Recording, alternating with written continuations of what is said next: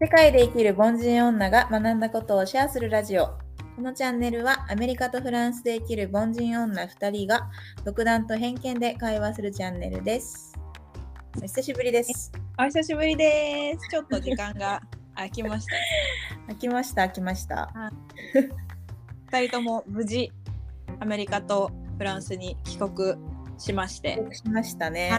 通常運転に戻りました。そうだね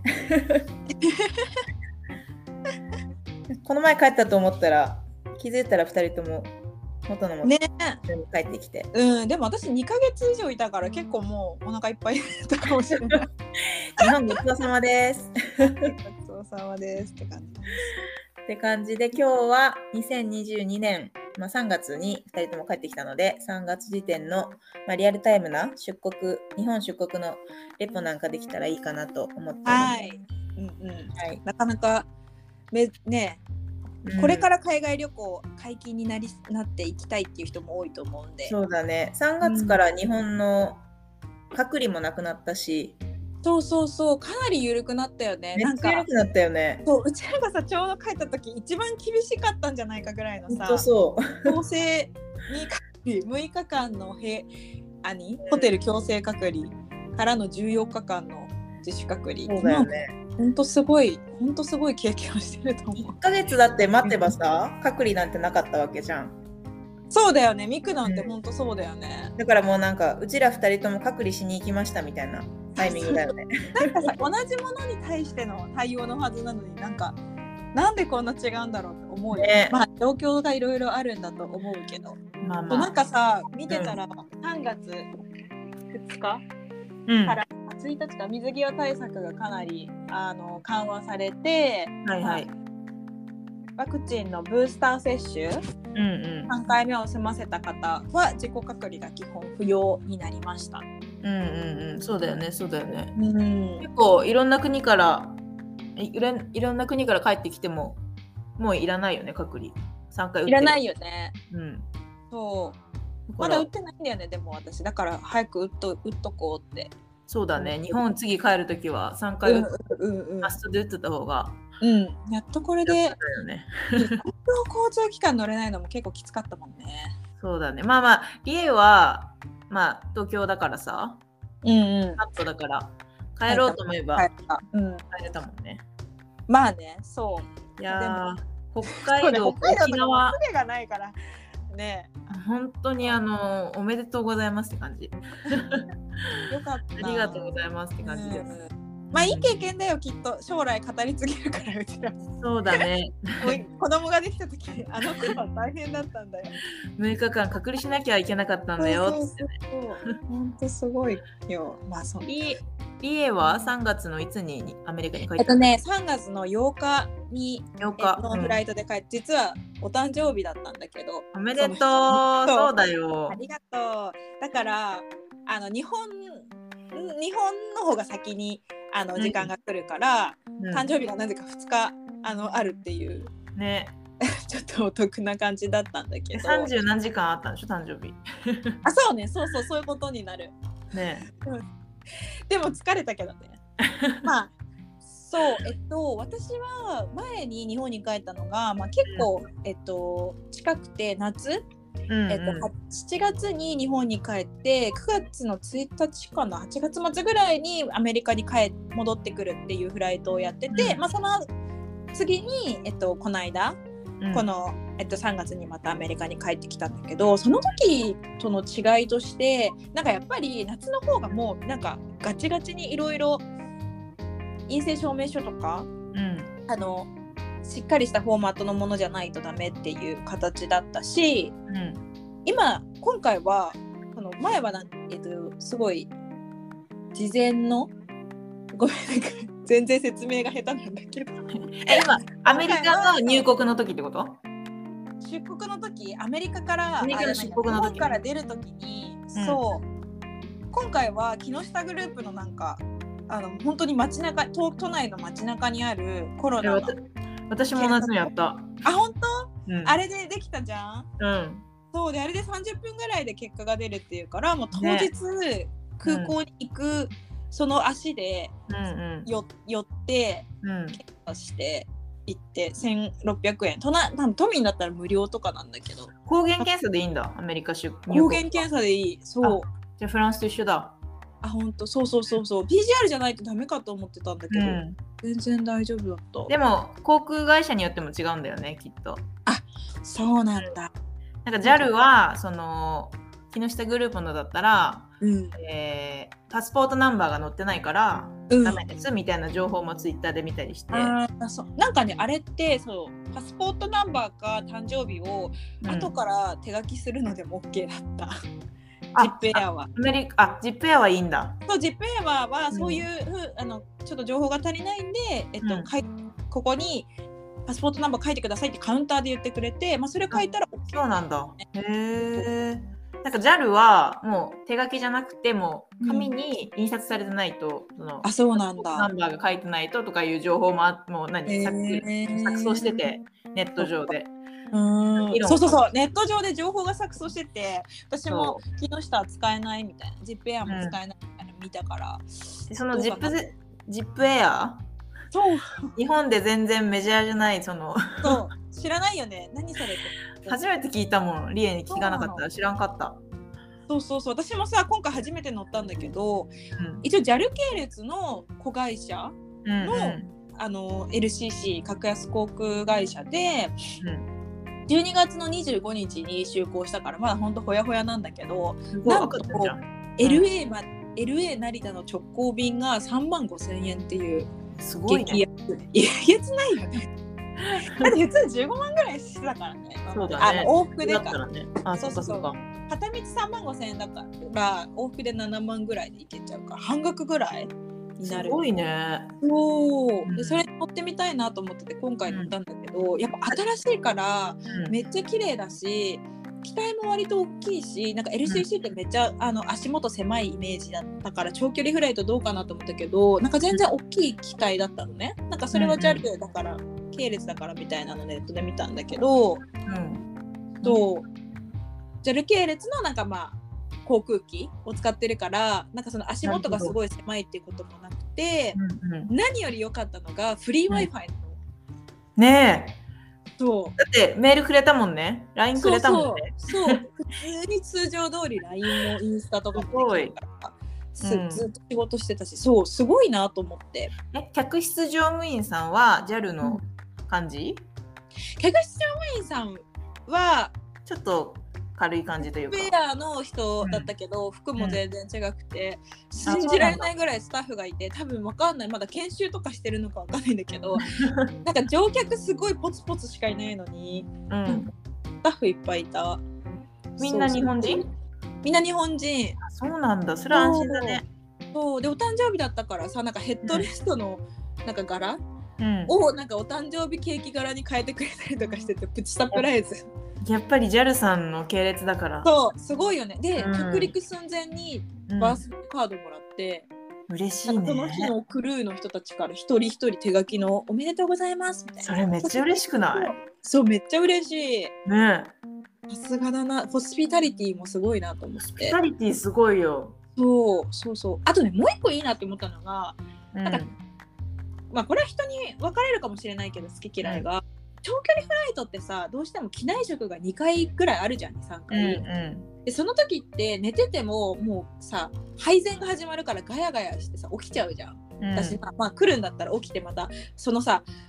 決められた時間に配給されてその時間に食べるじゃんうん全然お腹空いてなくてもうんでもあの LCC だから配膳がないのね基本、おおか機内食はなしで食べたい人なはしオなーんだダーオーダーできるのようんうんうんプラス料金でねうんだからなんかあの機内全体がこうガヤガヤすることがなくってうんオーダーした人がオーダーしたそのタイミングで来るからさうんだからなんかあのフフライト中電気もうんずっと着離陸と着陸の時以外はあの消灯されててあそれいいかもめっちゃ良かったずっと寝てられるし、でうんずっと何映画見たい人は映画邪魔されることないし、うんだからなんかいつもより早く感じてうんあそうなんえテレビはついてるのじゃあああそうテレビはついてないのよスクリーンがなくってスクリーンはないんだ。そうだけど各自うん iPad とか、えーえーとパソコンとか iPhone とかスマホを持ってきて、その w i f i でつなげて動画見てくださいっていう形であの一応なんかタブレット置きみたいなのがついてて自分でタブレット置いたら目の前にそれがあるっていう状況になる今時の、今時だようん。そうはでい一応その機内でつないだらその自分で Netflix とか YouTube とか持ってなくてもうん、あ映画は見れる ZIPAir の映画そうなんだ入ってそれにアクセスはできるようになってるんだけど、まあ、その液晶は自分で持ってこないといけないっていうでもなんか最先端というかさねニーズに合わせてる感じがする。そうそう本当だよねだって普通にそれで十分だなと思った、うん、パ確ソコかンもに持って確かに確うかに、ん、みんな持ってるもんねだってね今そうそうそうねみんなスマホぐらいは持ってるから、うん超おすすめです。 どこだっけ路線えっとね、ホホノルルも行ってる、ハワイ、ハワイもあるんロだサンゼ。ルス、アメリカはね。うんあとは、まあ、アジアだったね、タイ、台湾、韓国、シンガポール、あシンガポールもあるんだ。あ、シンガポールもあるよ、ミクが。うん私住んでた。そうだそうだ。そうそうそうそ本当に機会があればね。う。うん、そう。あとね、ビジネスクラスもなんか9万とかぐらいで、フルフラット、なんかもう完全に横になって寝れるやつうんがあるから、それも JAL と同じやつらしいんだけど、うんだからなんか普通のあの航空会社と同じぐらいの値段でビジネスに乗れちゃうからなんか結構そういう年配の人とかでも、うんすあのあえてジップエアのフルフラットを選ぶ選ぶ人とかもいるみたい。なるほどね。それなんか使い親方来る時そうそれにちょっとお金で足してでもそれいいなと思っうて、ん、確かに直行便だったらね、一番。そうそうそうそう横に、でもね今はまだまだガラガラじゃんミクどうだったか分かんないけどガラガラだったのよあのうちフライトがねまだうん海外としてないからだから横さあの全あいな然かった。単列使えてフルフラットだったエコノミーだった けどめっちゃいいじゃん。横になってねまあ今後人気が出てきたらね、そうそうちょっそとう難しいかもしれないけこどれ。から多分海外旅行行く人多くなると思うから、でもおそすうすだめねでぜひロ使スっなんて特にてください乗り継ぎだとかで混みそうだね、うんうん今後。うんそうだね、増えそうはい私のレポはそんな 感じ航空会社レポになっちゃったけどそうだねそうだ、ジップエア。そうそうそうまあそうどうだったミクはなんかいろいろ大変だったって聞きましたけそう、ど私は、えっと、パリまでフィンランドで最初乗り継ぎで帰ってくる予定だったんだけど、まあ、今の情勢うんのなんなりで、まあ、パリに帰れなくなっちゃってうんうんでロンドン経由に結局なりました。パリに直行あ直行じゃないよそのもえっともとと、出た便がそうそうその今の世界情勢でそうそのロシアの上級が飛べないっていうことで、もうヨーロッパ欧州行きはもうロンドン行きしかなくなっちゃってそうなんだそう、えーでそれまでに私もう飛行機が4回キャンセルになったのねやばそうでもあもう帰れないかなと思ったうの、んうんだけどあの JAL さんの方からあの変更のあのてご提案ですみたいなメールが来て、うんで、ロンドン行きですがですが、いかがですかみたいなメール来たから、うんちょっと意味わかんないから電話しようと思って、う電ん話したら、そのロンドンからパリの飛行機もこうなるべく近い日程で取れますよみたいなうんうんうんサポートをしてくれたの ね。うん日本、ロンドンで私終わりだと思ったから、えこの後どうしたらいいですかっていう問い合わせをしたら、ああうんそちらはあのこちらであの取りますので、うあのんいつがいいですかみたいな相談をすあのさせてくれて、うんうんでもその日のうちにあのロンドンに着いてパリに行くフライトがなくってうん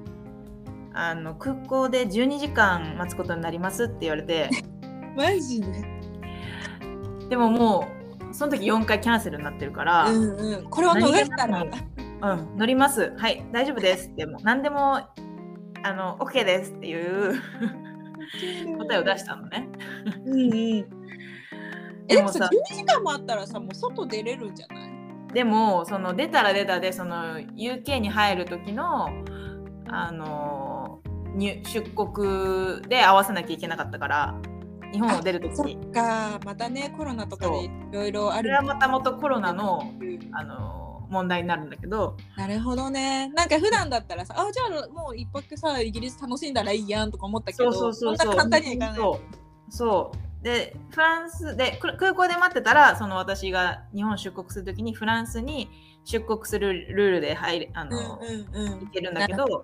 もし空港出るとなったら UK にのルールに習わなきゃいけなかったからどねうわそ,、れがあもういやいいですそうだね空港で待ちますってえー、じゃあ12時間空港にいたのえで結局フライトが14時間半うんあの北回りだったからアラスカの上を通って帰ったんだよねああそれも遠回りになったんだその影響でそうやば